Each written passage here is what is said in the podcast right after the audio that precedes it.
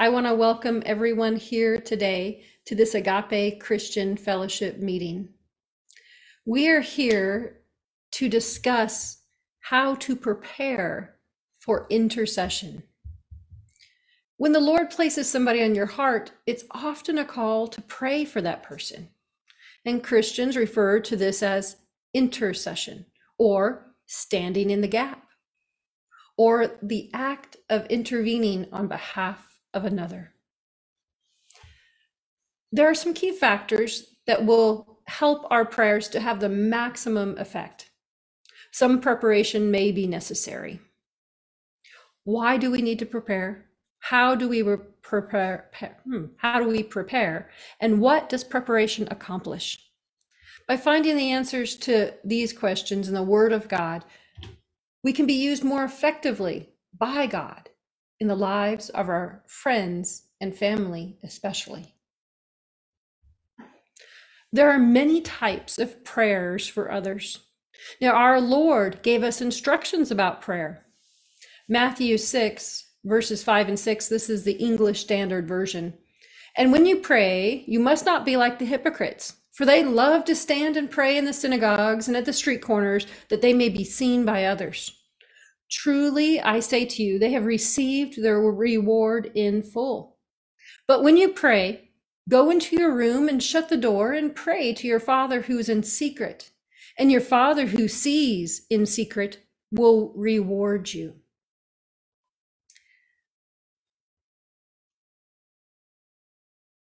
You may be called as an intercessor, which means God will place somebody on your heart that you know only slightly. And then the Holy Spirit guides you in what to pray in what we call the prayer closet, in that private place in your room where it's just beside, be, between you and God. Now, many people who are called as intercessors are never recognized by man. It is a heart matter between that person and God. These intercessors are building up treasures in heaven as they work in the privacy of their own homes. Now, when intercession is done for family members or even friends, you will need to prepare for what is to come. Unlike interceding for strangers, when it's family and friends, we can be directly involved and part of the process that is initiated through prayer. Even if we are not leading the prayer, even if we are, have come to someone else and asked them to pray for a family member, there will still be an important part for us to play in order for good fruit, good results to come from intercession prayers.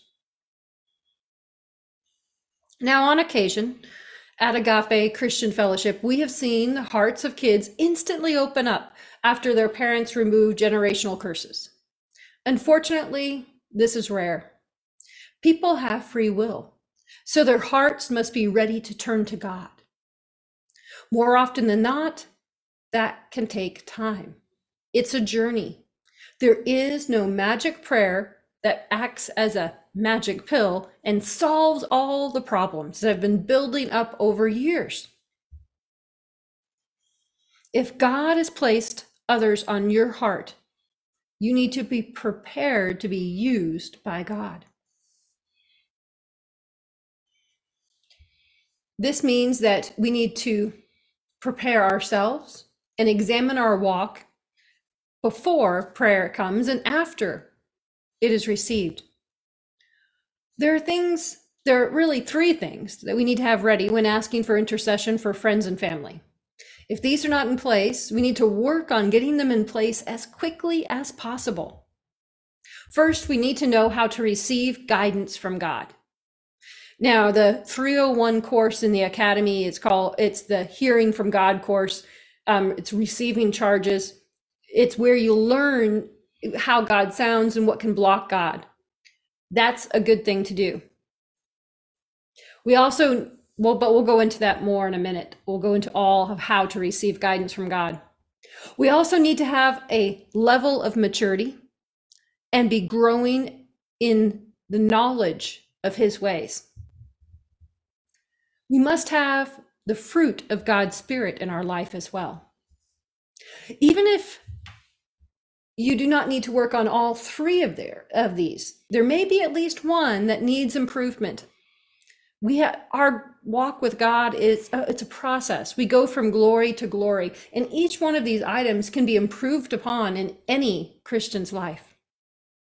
I hope you'll take a close look and decide if there is something that you can grow in concerning these three things to deepen your relationship with God. Now, first, in order to receive from God, how do you receive from Him? When God begins moving into the lives of our loved ones, we are part of that process, whether or not we like it. We need to know when to speak, when to remain silent, what to do, and especially what not to do. In order to operate in this way, we need to receive instructions from the Holy Spirit. You see, He is our counselor and our guide. He knows the heart of the person who's been prayed for, and He knows what they need to come to the place in God they need to be. He will show us what to do and when to do it. When to remain silent is probably the most important thing we can do. Good words spoken at the wrong time can push people away from God instead of drawing them to Him. You see, the Bible tells us this in 1 Peter 3, verse 1 in the Amplified Classic Version. Married women, be submissive to your own husbands, so that even if any do not obey the word of God, they may be won over not by discussion, but by the godly lives of their wives. This is a big key. You notice it's not by discussion. It's not all the words you can speak, all the things you can tell them. It's by your actions. Being submissive to men does not come naturally to women. I can tell you this not only because I'm a woman, but because it's in the Word of God. One of the things placed upon Eve when she and Adam were removed from the, God, from the garden was this Genesis 3:16. And if you are, and you will desire to control your husband, but he will rule over you. This was a curse given by God as the consequences upon Eve for eating that apple and talking her husband into doing it as well. For this reason, it comes quite naturally to women to want to dominate the relationship. For centuries, women have failed miserably at the mission first assigned in Peter 3. Because in order to help our husbands in their walk with God, we forget that we must fight that curse that causes us to try and dominate the relationship and be submissive. We have to keep quiet until the Holy Spirit tells us to speak. That can be so hard.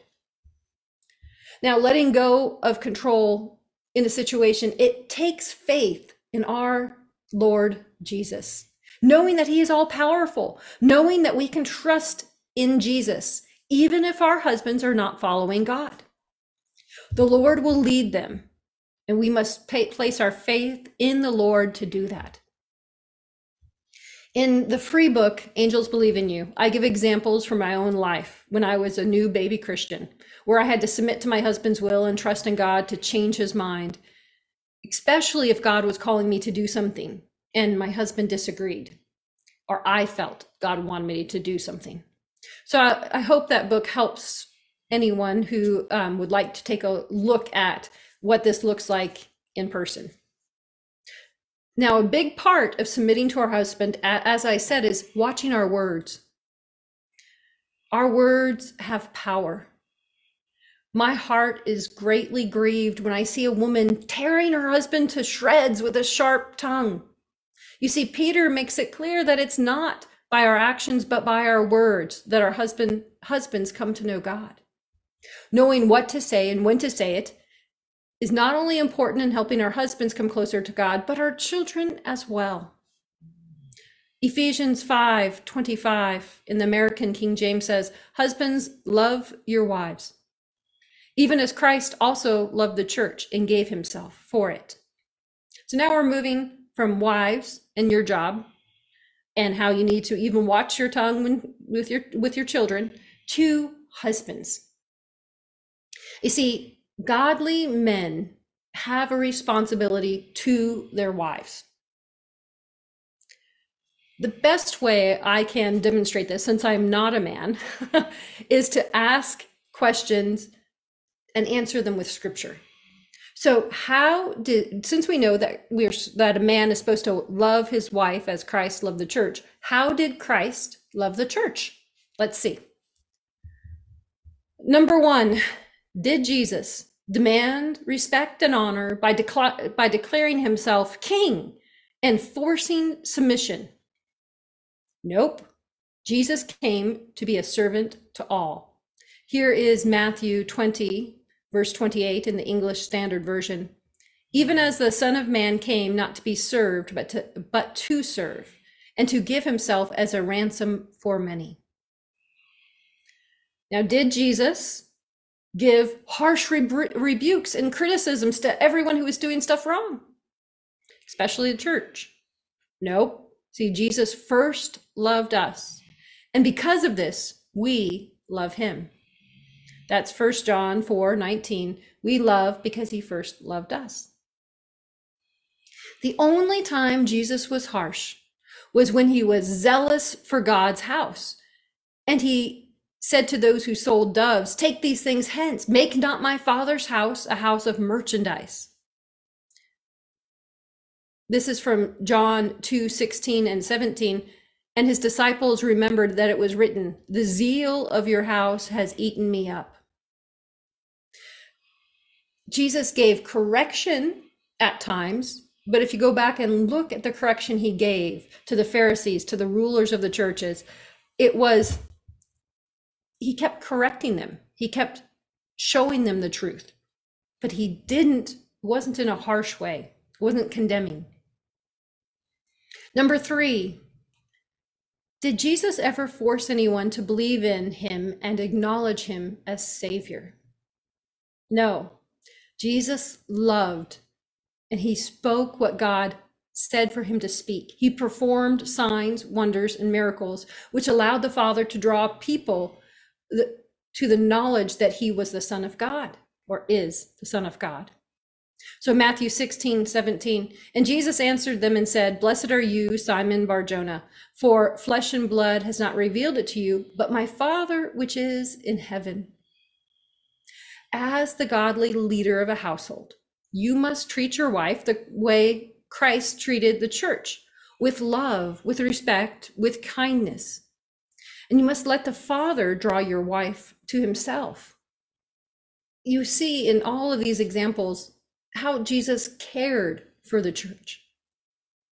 So, husbands could benefit from spending more time with their wives and finding a way to show that they care, that their wife can acknowledge, that the wife receives.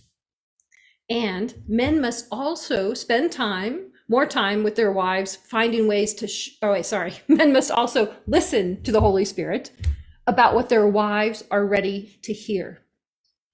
Just like with women, men must be led by the Holy Spirit. Just as Jesus only did what he saw his father doing, godly husbands must listen to God about what he wants them to say at this moment.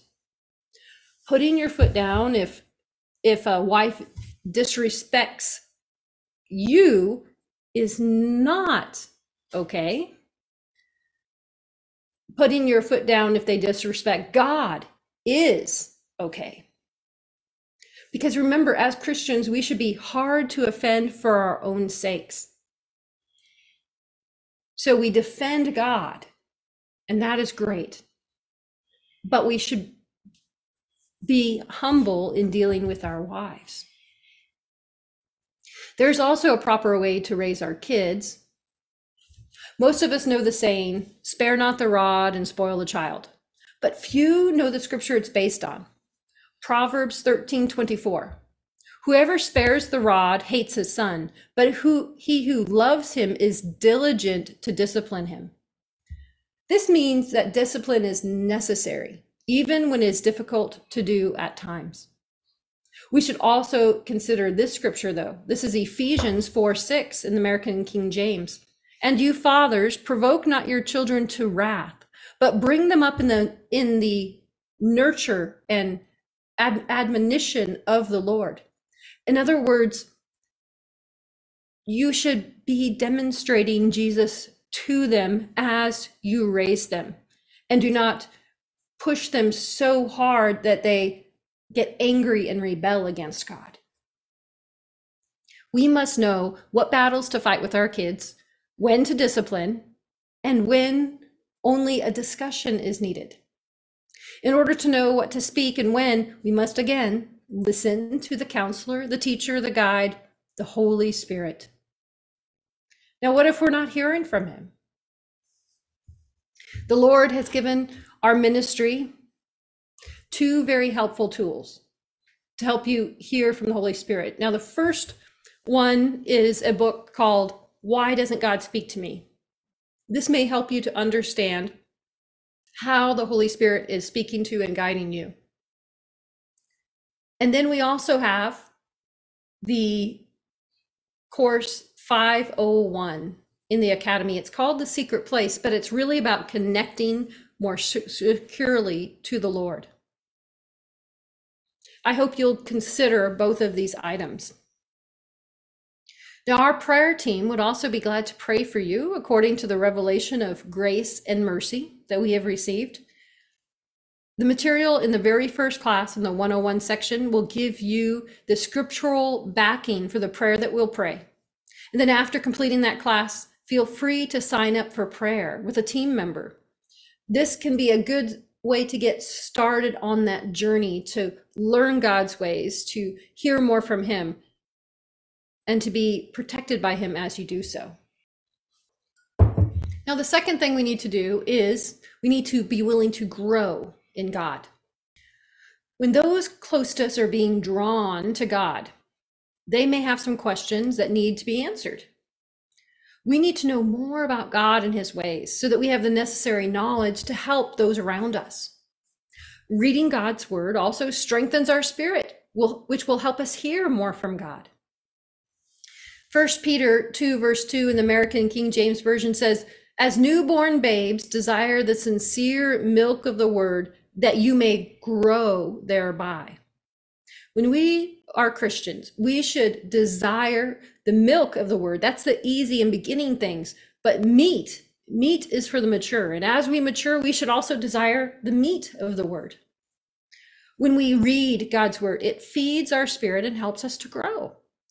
This is why there are so many scriptures in each of the articles uh, in the classes in the Courts of Heaven Academy as we learn God's ways, it is important to remove any sin that the Holy Spirit reveals.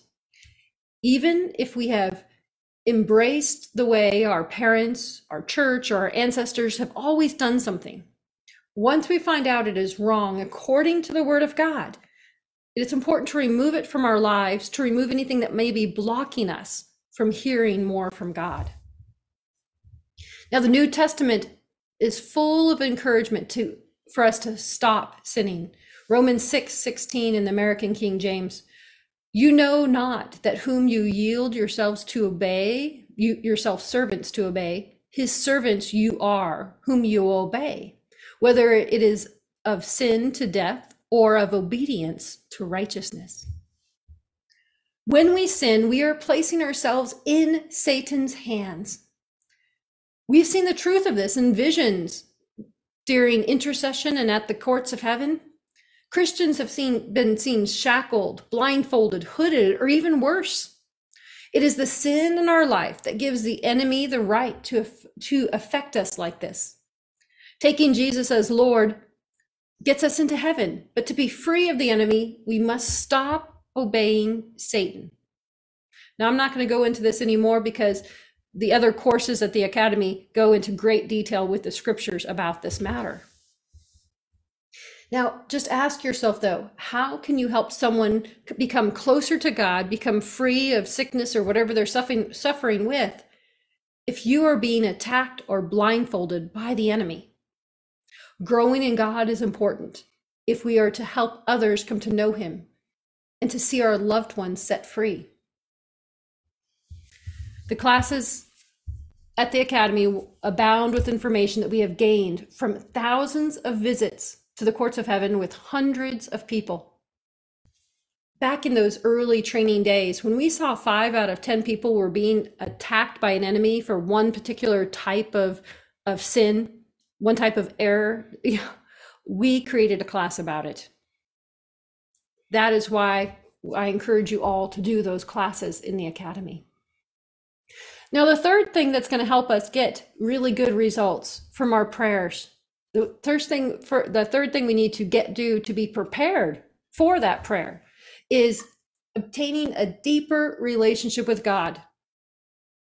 Because your friends and family's journey may not be smooth or easy as they come back to God. You see, the enemy may attack them, which in turn may cause them to speak harshly to you. This is not only an excellent opportunity for you to develop the fruit of the Spirit, it is vitally necessary for to keep you from sabotaging God's work. You must be able to walk in those fruit. And those fruits are developed as you grow closer to God. So let's take a brief look at these. There is love, joy, peace, patience, kindness, goodness, faithfulness, gentleness, which is meekness and humility, and self control. These are all from Galatians 5 22 through 23. Now, love is listed first, and it is the primary fruit from which all flow. Only God can help us love others as He loves us. The closer we are to God and the more of His love we feel, the easier it'll be to love everyone. This is the foundation of our Christian faith. When helping those around you move closer to God, all of these are important, but a few are absolutely required patience, gentleness, which is that meekness and humility, and, and self control. We must have patience so that God can have his full work in the lives of those around us. Even if it doesn't look bright and cheery, even if it looks dark and dangerous and more gloomy, we must be patient and know that God has this. Luke 5, Luke 8 15 in the American King James says, But that on good ground are they, which in an honest and good heart, having heard the word, keep it and bring it, bring forth fruit with patience. If we want fruit for our prayers, if we want good results from our prayers, when we sow the word into somebody's life, when we're praying for them, we must have patience. There may be times when those close to us can, will be rude or abrasive or outright attack us for our beliefs. If we don't have this fruit of the Spirit, we need to quickly develop it. And the Lord will strengthen you to do that. You see, if we are impatient, we could push them to take steps they are not ready for, which may cause them to rebel against the progress they've already made. If we haven't developed gentleness and we respond in pride instead of humility, it could give the enemy an opening to push them farther from God. If we are not self controlled, we could lose our temper and say horrible things, which may turn into a stumbling block for those we care about. An example may help explain why this, these fruits are so important. I've interceded, I've interceded for my husband, who was baptized a while back. He gave his life to the Lord. Jesus really making him Lord of his life. However, because of the intercession in one particular year, he was finally able to really step forward and give make that final step of raising his hand in church, raising his hand in an assembly and saying, "Yes, I give my life to the Lord." Since that time, it's been quite a walk. Here is one week that of one week after that, which is a perfect example of how these vital steps of preparation are necessary. Now I'm going to put numbers in here as I give you these that will correspond to those those three gifts, the three things we need to do. Now my husband and Tony and I were driving across town while I was rereading a prophecy that was coming to pass in the world. My husband looked greatly annoyed. I asked if he was upset with me about something, and he insisted he was fine. How many of you know when your spouse says, I'm fine? It's, it's sometimes not fine, right? Well, all of a sudden, the car filled or filled with an intense smell of cat urine. Have you ever smelled cat, a litter box, or a cat when they pee? It smells horrendous. So I turned to my husband and I said, Tony, did we just drive past something weird? Do you smell cat pee? I did this to make sure it was something spiritual and not natural. You see, Tony shrugged and said, I don't smell it, smell anything. Since I had received messages from the Holy Spirit before about demonic activity by this type of smell, that would be number one, that's growth in the in the Lord and hearing from the Holy Spirit. I wasn't surprised when a gentle nudge from the Holy Spirit had put my phone had me putting my phone away. So the Holy Spirit said, Put down your phone. I got something for you to do. So I prodded my husband a bit and I said, You seem really irritated about something. He sighed. I'm just getting frustrated with that car of yours. I tested the radiator for an exhaust leak and it came back positive. That means I have to change the head gasket again. Luckily, my husband's a mechanic and he can do these things. I I asked, is there anything else that it could be? Tony grumbled. The only way for exhaust fumes to get into the radiator is the head gasket. It should have to be it shouldn't have to be done so soon after the last time. I commiserated with him and I said, "Oh honey, I'm so sorry. I didn't know the situation was so serious. I haven't even prayed about it." Well, Tony's voice became very loud and demanding. He said, Yes, you have. You've been praying about a new car for years, and where is it? He said, Don't even say that you haven't prayed about this. Wow. How many of you can have been in a situation like that with a, a spouse or a loved one, and you're just like, Ah, where'd that come from? you know, right? Well, I had to put a stranglehold on my temper. That's number three which that's the fruits of the spirit which wanted to shout back at him that this was why I don't volunteer to pray for you more because of this attitude, you know? But no, I just took a deep breath and I tried to calmly explain. I said, Well, this isn't the type of praying for a car that I was talking about. I also pray for God to help keep this car going until his provision comes in. That is what I was talking about praying for. I continued by stating, I would have asked God, why is this car having issues when we don't have a new one yet? Well, this did not solve the issue. He insisted that you've you have still prayed about the car and you just said you didn't. And now you want me to do something on do nothing on Sunday because we were talking about having a Sabbath on Sunday. Well, I've been doing nothing and nothing gets done. And now I have to fix this car. And when will I have time to fix it if I'm taking Sundays off for God? Hmm. Okay. So now we're coming to the root of the issue.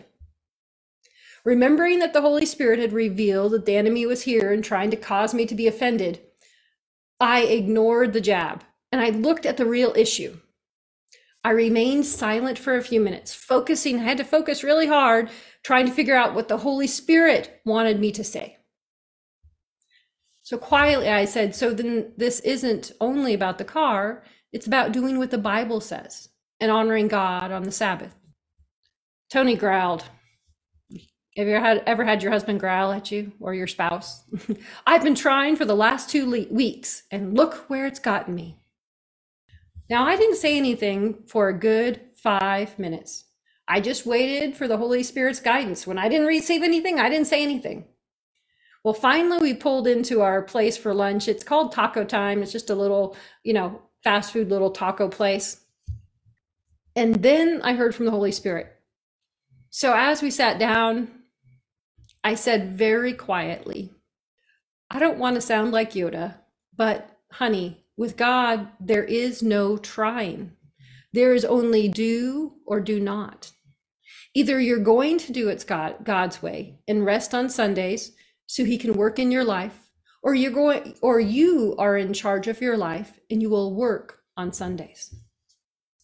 Now Tony nodded but didn't say a word.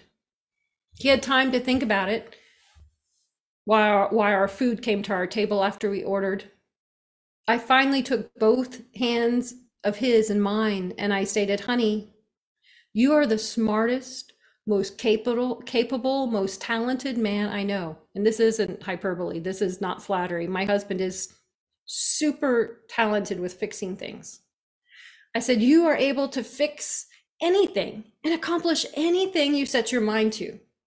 Because of this, it's hard for you to ask for help, to admit that you need help, and to realize that there are some things that you cannot do.